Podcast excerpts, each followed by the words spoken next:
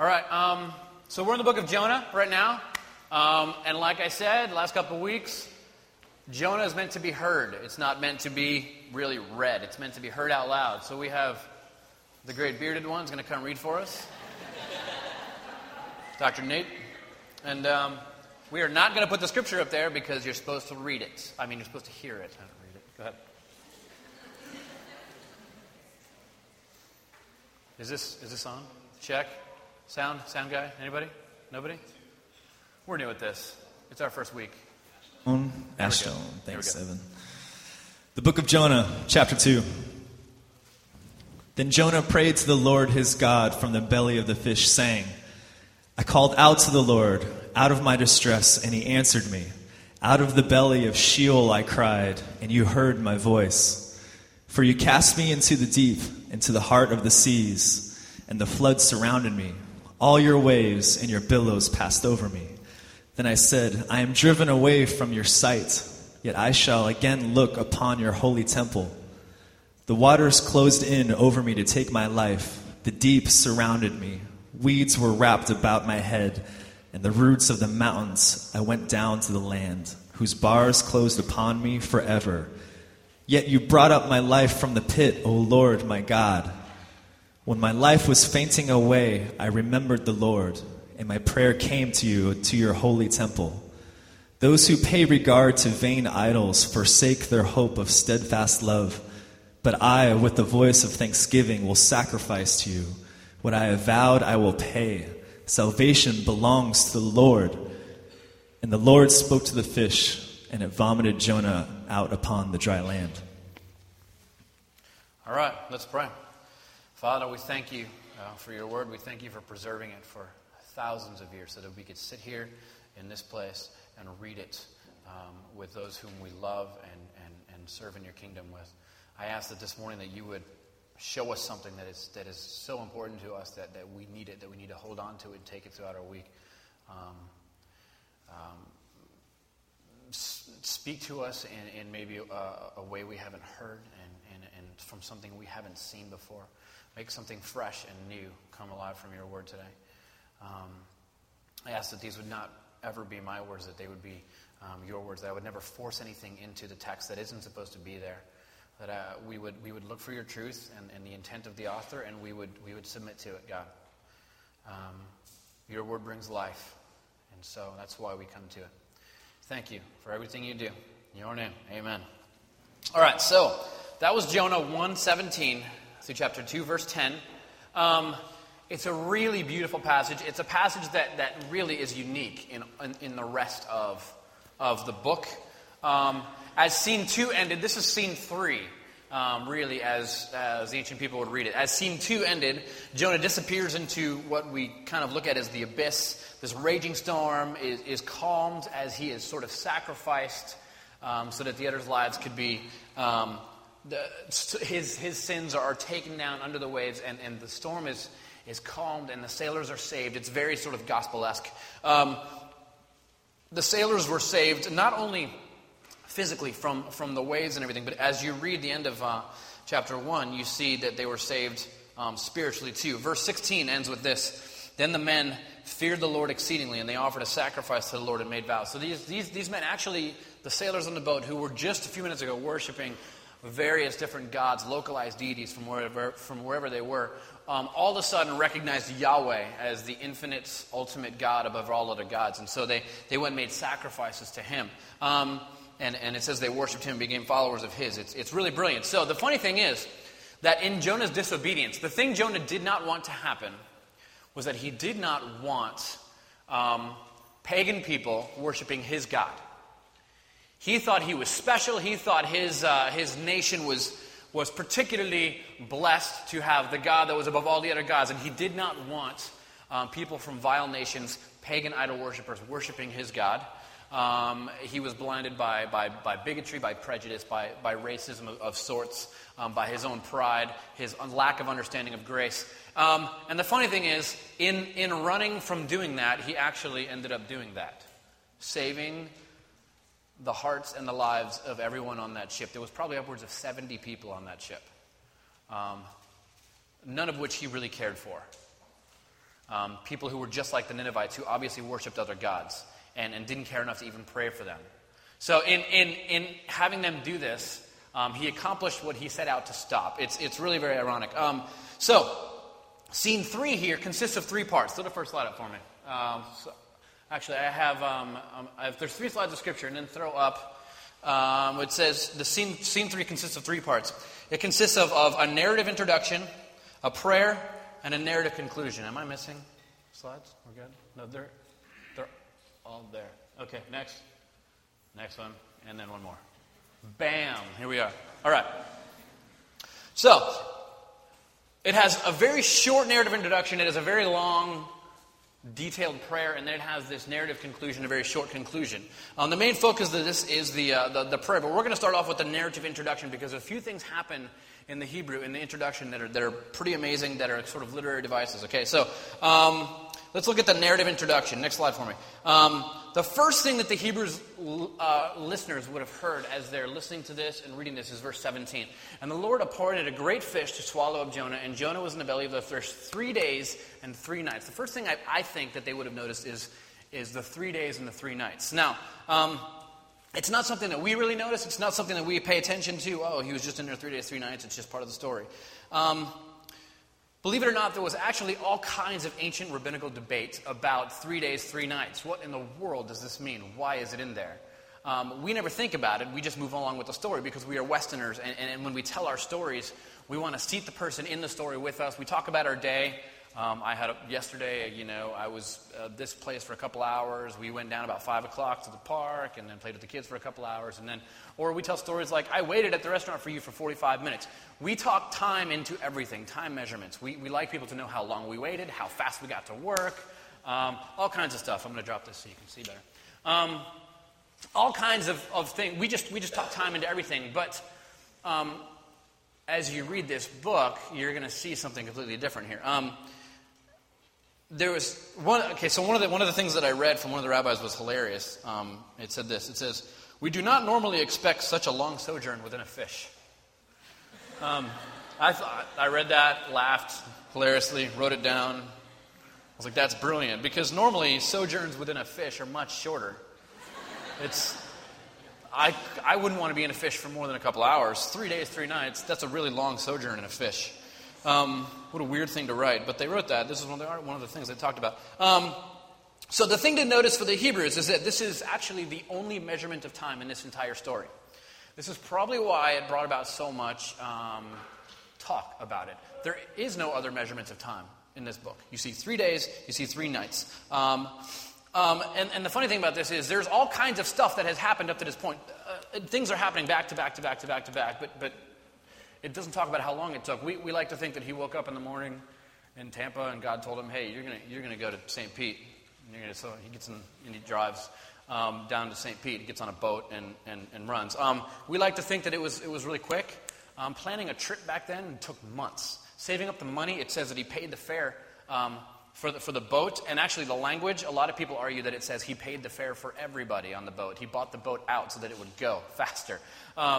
Like, and that's, and that's one of the things that they were talking about too, the, uh, the, the, commentaries. And so um, this is something that took a long time. Prophets didn't get paid a lot of money. Um, prophets, they really didn't. And, and so he had to plan this thing out. It's not you just pack up and go. You got to take food, you got to take provisions, you got to plan it all out. Um, and yet, yet none of that was mentioned. It doesn't say how long it took him to leave. It doesn't say, it doesn't say how long he was on the boat. It doesn't say how close they were to anywhere. Um, the author purposely puts one measurement of time, three days, three nights, and when we realize this, we really kind of realize that this actually has little to do with time at all. It's something that is to be thought about, it's something to be pondered. Um, and the question is why? What's the significance of the number? What is the meaning of the number? So, up the next slide for me. Um, there are really two reasons why um, the time measurement would be in there that I can gather and that other people have talked about. Um, one of them is to raise questions about um, what happened in the belly of the fish? What, what um, in the mindset of Jonah, in the mindset of the author, um, he's in there three days, three nights. What happened? What's he thinking about? And, and what I mean is this these are the questions that were asked. How long does it take for Jonah to begin praying? This is all we have is a short little prayer of his. Um, how long did it take him to finish the prayer? Um, when does he sink to, to the bottom, to, towards the depths? How soon afterwards did God raise him up? All these questions were being asked because all we have is three days, three nights, and all we have is one prayer. That's a long time. Um, and so all these questions are being asked about the mindset of Jonah's. Now, the second thing is uh, that they didn't talk about back then, but that they talk about now, um, is that it was a sign pointing forward to Jesus. Um, three days, three nights. Think about Jesus standing in the midst of the Jewish leaders in the temple. Okay, last week I, I read, uh, I read a piece of scripture to you that was Jesus talking about Jonah. So, with everything I've just told you about, about the rabbis for centuries, like hundreds of years, discussing three days, three nights, what did this mean? And they've, they've discussed it and they've come up with all different theories and ideas. Throw the next verse up for me. To stand in, in, in the temple with Jesus, all the rabbis around him, listening to him talk, and he says something like this An evil and adulterous generation seeks for a sign, but no sign will be given to it except that the sign the prophet Jonah. For as Jonah was three days and three nights in the belly of the great fish, so will the Son of Man be three days and three nights in the heart of the earth. And you're standing there, and he just told you the meaning of three days and three nights. And this has been argued forever. Your entire lifetime, this has been argued. You've probably argued this. And all of a sudden, Jesus is telling you exactly what it means, and it's nothing anyone had ever fathomed before. And it doesn't even make sense yet because nothing has happened yet to Jesus. And so he's standing there. These men, no doubt, had argued about this constantly. And, and, and, and Jesus is standing there claiming to know exactly what it means. And he puts it in this future meaning, not this past meaning, not this mindset of Jonah meaning. Um, and when Jesus rises from the dead on the day of the festival of the first fruits, all of the Jewish scriptures suddenly have new meaning. To be a, a religious Jewish leader in, in, in the days of Jesus, during his death, burial, and resurrection, um, would be mind blowing. The things that, the signs that would just be popping out at you everywhere. I imagine the, the theological dialogue was just um, off the charts. Um, so suddenly, these rabbinical arguments for, that, that had raged for hundreds of years are all ceasing left and right and everywhere. What do all the festivals mean? Jesus is answering them all. Three days, three nights, what does this mean? What is the, the prophecies of Isaiah? What do they mean? What, what about these passages in Psalms that talk about um, someone being scourged and, and crucified. What is all this? And, and, it's all being laid out right there in front of you, in front of your very eyes. Um, this is a very brilliant thing. And, and, all kinds of stuff happened back then that people didn't understand that once Jesus came onto the scene, they got. Because the Old Testament is about Jesus. All right? The second thing the Hebrew reader would have noticed would have been um, the, in, the, in this narrative story. Next, next, next slide for me here. Um, I'm going to read this again. And the Lord appointed a great fish to swallow up Jonah, and Jonah was in the belly of the fish. I, I, I believe belly would be the next thing they would notice, not, not because of any weird reason, but because of the word that is used there. Um, um, there. The Hebrew word that is used here for belly is not this actually an anatomically precise word. It doesn't necessarily mean like, I ate a carrot, it's right here. That's not necessarily what that means. Um, it's a word with more meaning. Um, Throw up the, I have some verses I want to show you up here. Psalm 48. Um, it says this um, I delight to do your will, oh my God. Your law is within my heart. That's actually, heart is the same word that is used for Jonah being in the belly. Um, uh, 1 Kings 3 9. Give your servant, therefore, an understanding mind, same word, um, to govern your people, that I may discern between good and evil, for who is able to govern this, your great people? Um, Jeremiah twelve eleven. They have made it a desolation, a desolate, desolate, it mourns it mourns to me. The whole land is made desolate, but no man lays it to heart. There's that word again. So we have belly, we have heart, we have mind. Um, it's not just a simple word. Um, there's a lot of other places in scriptures, lots and lots of places um, that it's used, but basically, um, the general consensus is that the word represents a place where teaching is stored up. A place where teaching is stored up. Um, I would argue, myself, that the reason this word is used is because we are to think of Jonah in a state of being taught, in a state of, of judgment, in a state of, of um, being really talked to by God. He uses this, um, yeah, Jonah was swallowed by a fish, and then he kind of throws this other word in there. And he was taught. And he had to sit down and get a good talking to by God. All right, it's, it's, it's really brilliant. Um, for three days and three nights, Jonah sat in this state of judgment, being dealt with, being taught, being changed. All right, um, and some of you can look back at your own life and, and you understand why the reader would do something like this. Um, and you can look back and, and, and you can see that there was a time in your life where probably you were given up for, for, for spiritually dead. um, or even physically dead, or emotionally dead, for lost. Um, someone for whom there is no hope of returning to the surface. The, I guess we, we call this rock bottom. That's what we call it. Um, and maybe you've been there. Um, I, I, know a lot of you have. You've been to a place where you're like, there's no coming back from this. And everyone in your family was like, there's no coming back from that. You're just not going to come back. Um, he's done. Um, and only you really know that the time you spent there was actually like the belly of the fish. It was a time of learning, it was the place where teaching was stored up for you to receive. And had you not been there, had you not been in the pit of Sheol, as he describes it, and, and um, had you not been trapped behind these bars of this, of this terrible place, um, what you call the rock bottom, what, what he called the belly of the fish, um, had you not been there, you would never have come back out. Had you just gone near rock bottom, you would still be today struggling in that state.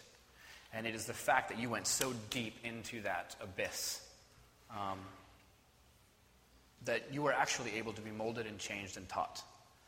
Um, I think that's, that's the big idea that's being pointed here, and all of that in one little verse. I think it's brilliant. Um, so, um, only by hitting this wall are you really confined um, to be to, to, your prison where your lessons can be learned and you're thankful. So um, let's look at the prayer. Throw the next slide up for me. So the prayer that he prays is, is, pretty special. I wanted to put it all up on one slide. I know it's probably going to be hard to read in the back, um, but I, I, really wanted to be able to jump around here as we, as we look at this. Um, the prayer is, is it's, it's, actually a really special prayer. it, it is a very specific sort of psalm. Um, it is, it is called the Thanksgiving Song. It is called a, thank, a song of thanksgiving or a thanksgiving psalm. Um, these are all through the book of Psalms.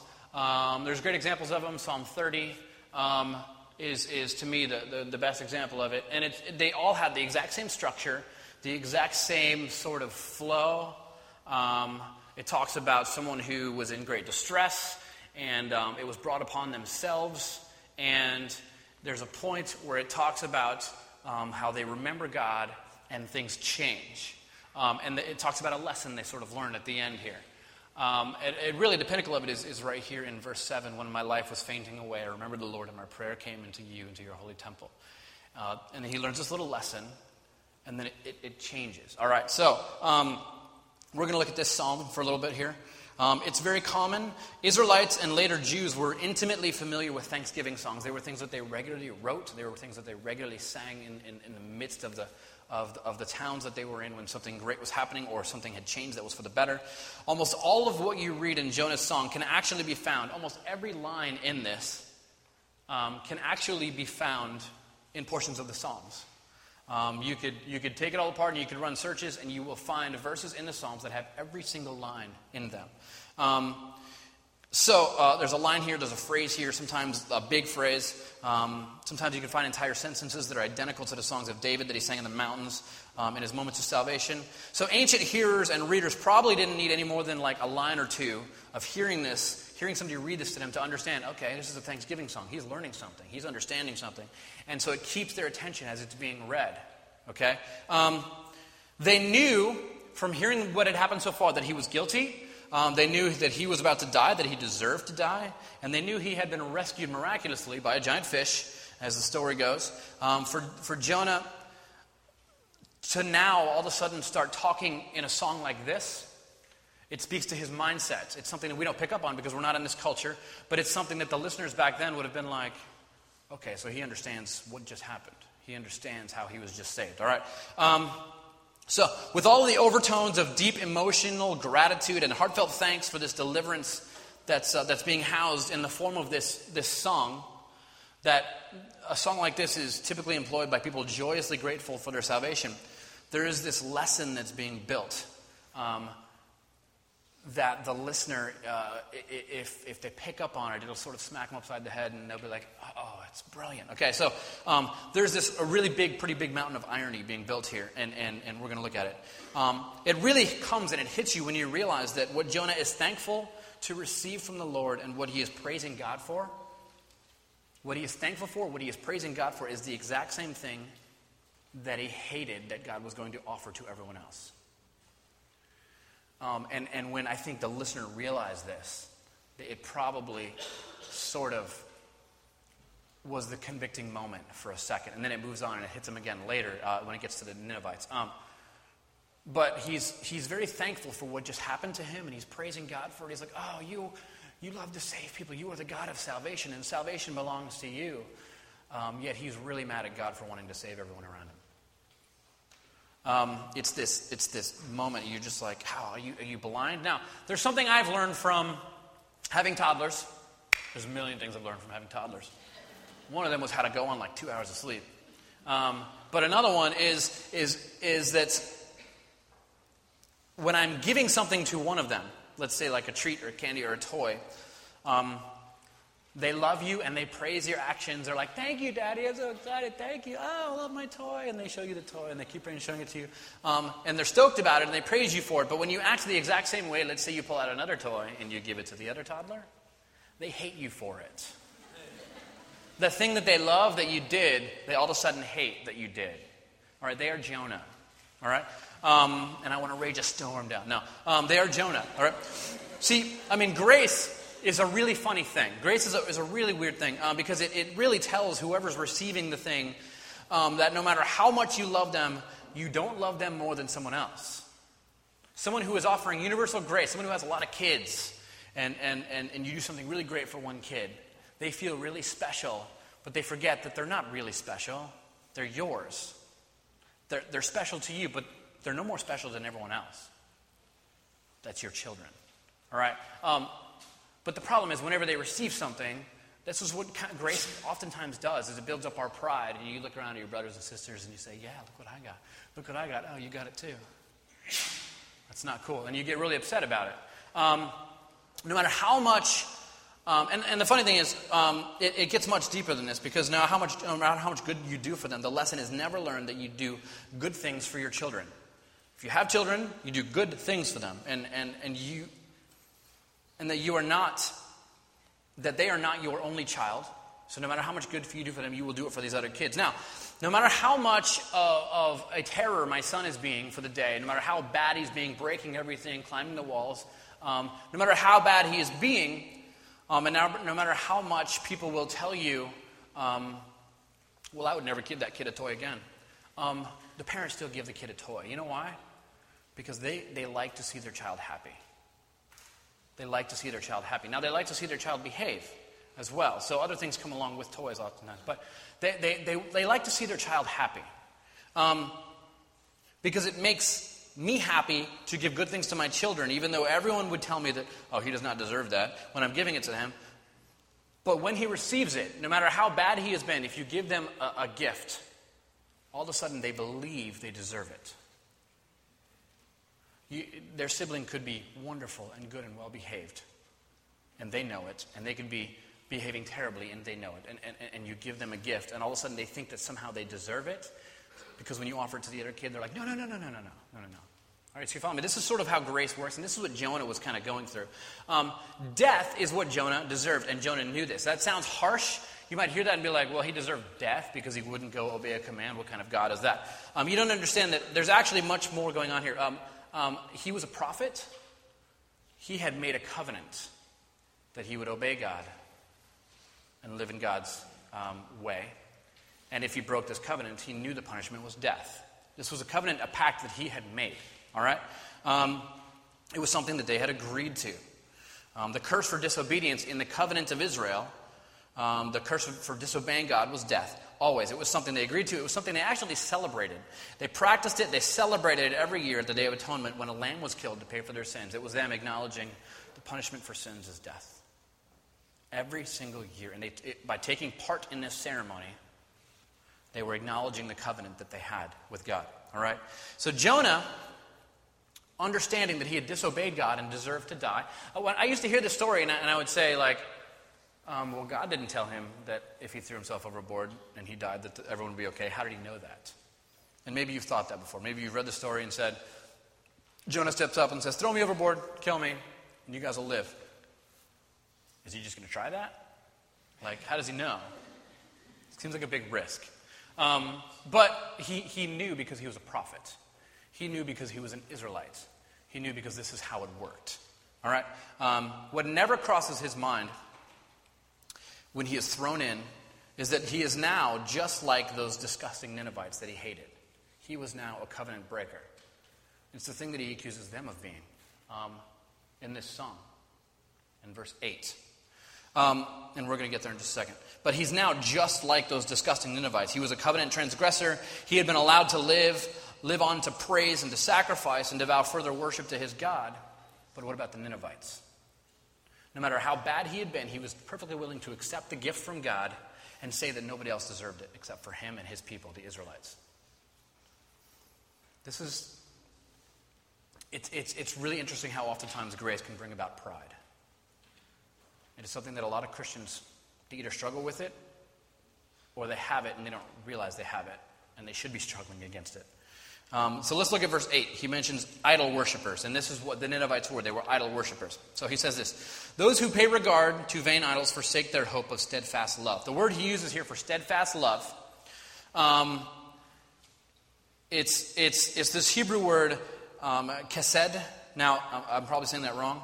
Um, but honestly, nobody really knows what the original Hebrew sounds like, so whatever. Um, so he says that they, they forsake their own kesed. Um, and, and, and what this basically means is it's the Hebrew word for God's covenantal love, his redeeming unconditional grace.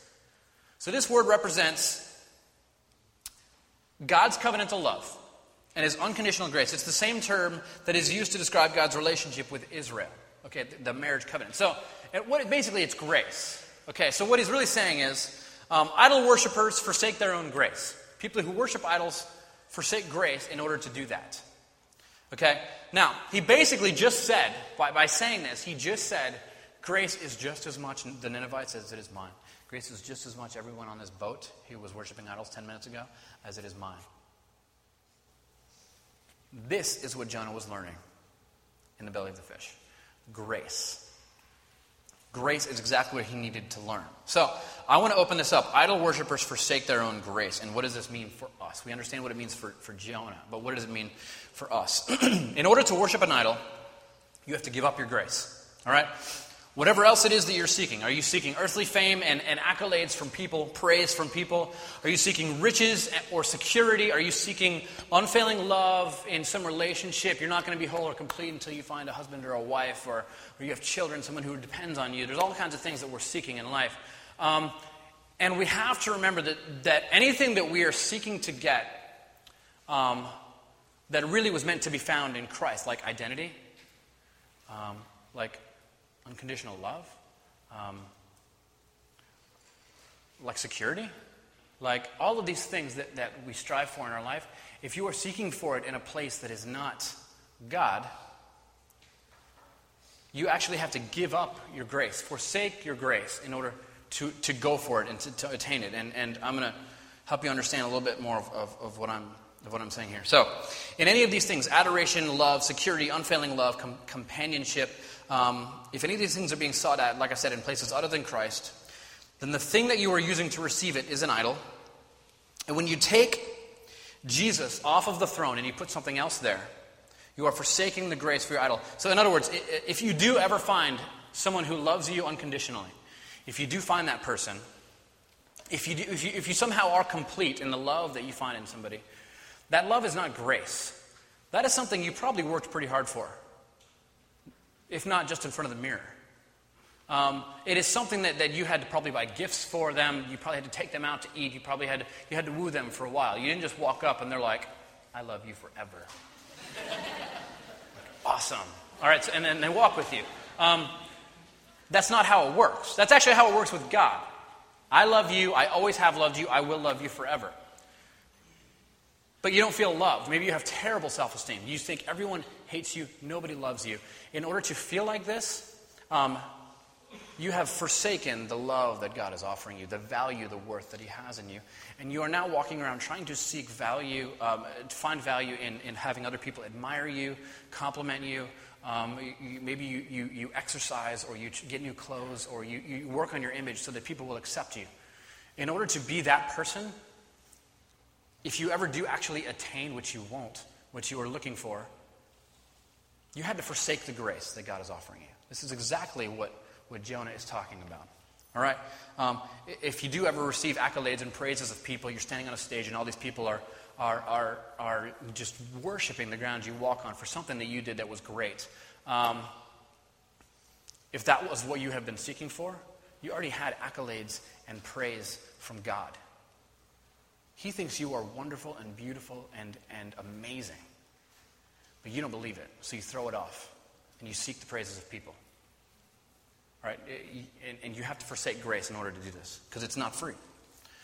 This is what Jonah had to learn from all of this grace. Now, and here's the weird thing if Jonah, Jonah's a prophet, Jonah knew God, Jonah talked to God, Jonah spoke in God's place in the city. He, he was the prophet in Israel under the most prosperous time that Israel had, like on record up to this point. And Jonah didn't fully understand grace. If Jonah didn't fully understand grace, what chance do any of us have of really fully understanding grace? There's a pretty big chance everyone in this room doesn't fully understand grace and the impact that grace should have on us. There's a pretty huge chance. Um, we all, to one degree or another, are completely ignorant of the true impact that grace should have on us. The truth is that every problem that we have, every ounce of suffering and frustration that we bear, completely, it completely comes um, from a, a lack of understanding about grace, and it can be completely changed if we simply understand what grace is and how it works. All right. Um, one of my favorite authors, Tim Keller, writes this. Um, throw the next slide up for me. It says this Grace is like a mansion. You think you've seen it all, and no matter how long you dwell in it, one day you turn a corner and you find another hallway with vast rooms and places that you didn't know it possessed. And they were there waiting for you the whole time. No matter how long you've lived in this mansion, you think you've seen it all, and then one day, oh, there's more. There's more. This is how he describes grace. There's more that, that if you understand grace more and more and deeper and deeper you take it, um, it changes you more and more and more, constantly. Grace, this, this entire book is about grace, especially this chapter is about grace. Grace is something that, that um, it's something given to, here's the definition of it grace is something given to an undeserving person by an unobligated giver. Grace is something given to an undeserving person by an unobligated giver. Now I'm going to open this up. Now, in other words, getting paid for something is not grace. You earn something and, and, and, you're receiving what you have earned, you worked for it. It means that, that, that you are deserving of it and that it is not grace. This is how most of us think of everything. This is how most of us think of, of, of really every aspect of our life. Um, our identity, we, we work for our identity, we, we construct every word that we say is us controlling how people look at us. Um, nothing really, the interactions that we do among each other are really very graceful filled with grace. And anyway, okay, so um, along with that, so getting paid for something is not grace. Getting a gift of appreciation for something that you did is also not grace. Now, this is a lot of times how we confuse the way God works on us. Um, in other words, if, if you do something out of the goodness of your heart for a community of people, and they give you a gift as a way of saying thank you, it is not grace. If, if, um, if you come into a community of people, there's things that need to be done, and, and you just get to work and you do all these amazing things for people, um, and, and you, you never asked for payment, you're not expected to get paid, um, and yet you finish, and they're so thankful for the work that you have done that they give you this plaque and an award and an Applebee's gift card. That was not grace. Why? Because you deserve it. You do. You worked really hard, you did something really great, and you deserve it. The problem is that's how a lot of us look at the gospel. Um, I know it's, it's just by faith. I know I can't earn my salvation. But for some reason, in the back of my mind, I do. I, I, I strive so that God will be happy with me. I do things that, that I volunteer at the church to try, try to score a couple points. Um, you're forsaking grace. You don't understand what it is. All right, so um, receiving a gift. Here's, here's what grace is it's receiving a gift of great value from someone who, you, whom you've treated like a dog, someone that you have treated terribly. And yet they give everything to show their love for you.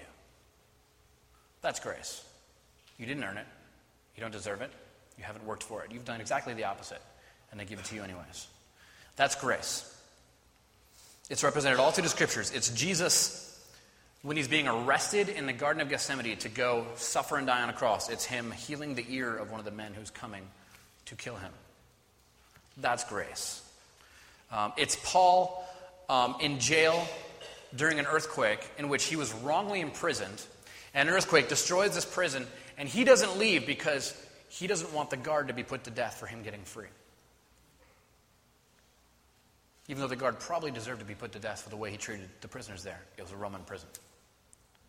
That's grace. This is something that is, that is supposed to be embedded into a Christian's heart and mind.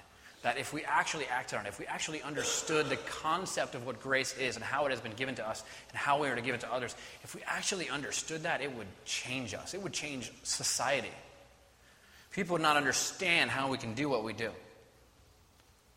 If you understood that, that what, what grace could do for your life, the, the what it could do for the unrealistic, unrealistic expectations that you have for your spouse, what it could do for your, your bigoted or racist disapproval of, of the subcultures that are around you that you don't like, what it could do for your, your feelings of, uh, towards your neighbor who, who just blasts his music all day long, really, really, really loud, and then you, you turn on a TV show in the morning and they call the police. They're like, you're too loud, and they call the police on you. Um, this, this, the ways that people treat us if we understood grace, you know what it would do for those relationships? It would change them. It really would. If we knew, you know, the relationships uh, that so many of you have with your parents, your mother and your father that are terrible, your, your brothers and sisters that are terrible, um, if you understood the impact that grace could have on these things, it would change you. So Paul starts every letter that Paul preaches with this phrase, grace and peace. And we sing this about this grace and peace. I love this phrase. It's one of my favorite things in the world. Um, and he knew, when he says this, he knew that grace is the only thing that brings about peace with God, with family, with identity, with security, with cultural and racial barriers, with everything, with who you are, how you look at yourself, your, your, your high self esteem, your pride, or your low self esteem, and, and your, your, your lack of, of love for yourself and love for God and love for other people, and, and you're constantly striving for approval. If we understood grace, it could change everything. But idol worshippers forsake their own grace. That place where you are not fulfilled because you are striving so hard and you're not getting what you deserved, you're probably forsaking something from God that He is offering freely to you to fill that void. And it's grace, and you have thrown it off so that you can seek for it somewhere else. Look at what Jonah says in verse 7. When my life was fainting away, I remembered the Lord, and my prayer came, in, came to you into your holy temple.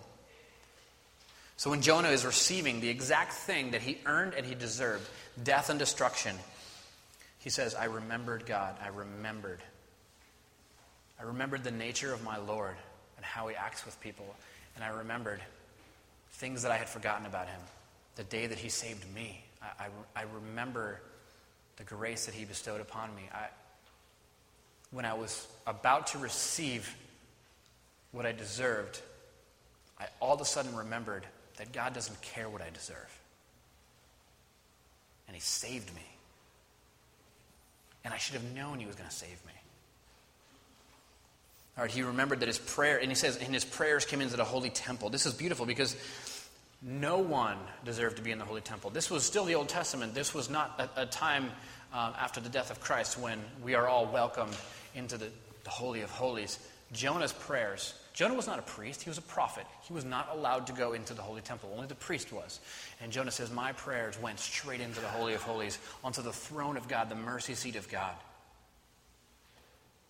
I was suffering and I was dying, and I remembered that every word I'm saying is, is being heard by God on his throne, on his temple. It's beautiful. All right? Um, and you know, he's like, he doesn't deserve it.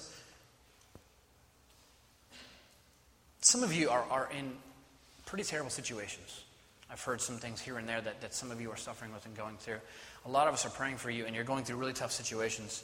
Um, and, and, these things are keeping you up at night, and it's difficult. I want to ask you, I want you to, I want you to sit back and ask yourself, have I forgotten the Lord? Have I forgotten the grace that He has? Have I forgotten that, like, I don't, I don't find my security in this, in, in, in this situation turn out for the right? I don't. I find my security um, as a gift of grace from a God who is sovereign, who is in control of everything, and who is taking all of this somewhere. That I really can relax and praise God through what I am going through. It's a gift of grace. It's not something, I, there's, I should never just forsake that grace and work really hard to fix this situation. The manner of love that God has for people despite what they deserve, have you forgotten the grace that He has given to you? If you're expecting someone to earn a response from you, We need to remember idol worshippers forsake their grace. Anything that you are seeking, God is asking you to come to Him with that place that is empty, and He's asking you to come to Him and, and put Him back on the throne and say, I'm going to seek it in you. I'm not going to find my identity in how people look at me. I'm, I'm not going to find my worth in how people talk about me. I'm not going to find my, my joy and my happiness in earthly circumstances because I know people have been through terrible things, have been imprisoned, and while they're in prison, they're singing out to you. I, I know joy can be found no matter what I'm going through. It's grace. And this was what Jonah had to learn. This was why he was in that fish. This was, he needed to learn that God loved everyone else just like God loved him. But I, with the voice of thanksgiving, will sacrifice to you what I have vowed I will pay. Salvation belongs to the Lord. Salvation is not yours. It is not yours to earn. It's nobody else's to give you. It's a gift from God. It's grace. Um, I think we should take communion now. We take this every single week. It's an incredibly important time. And uh, our communion service, go ahead, yeah, and get it ready. Um, communion is a time when, when we um, remember what Jesus did for us to offer us that grace, what it cost him. While it doesn't cost you anything, it cost Jesus Christ everything to offer it to you. Um, when he suffered and died on the cross, um, that was for you. That was something you deserved. That was something that, that was necessary to pay for the sins of the world. Um, what we're celebrating here is grace. We take, the, we take the bread and the wine, we take a piece of bread, we dip it in the glass, and we eat it, and we say, Lord, thank you for your body, which was broken for me. Thank you for your blood, which was spilled for me. And we, and we remember our God again. We do this in remembrance of the Lord.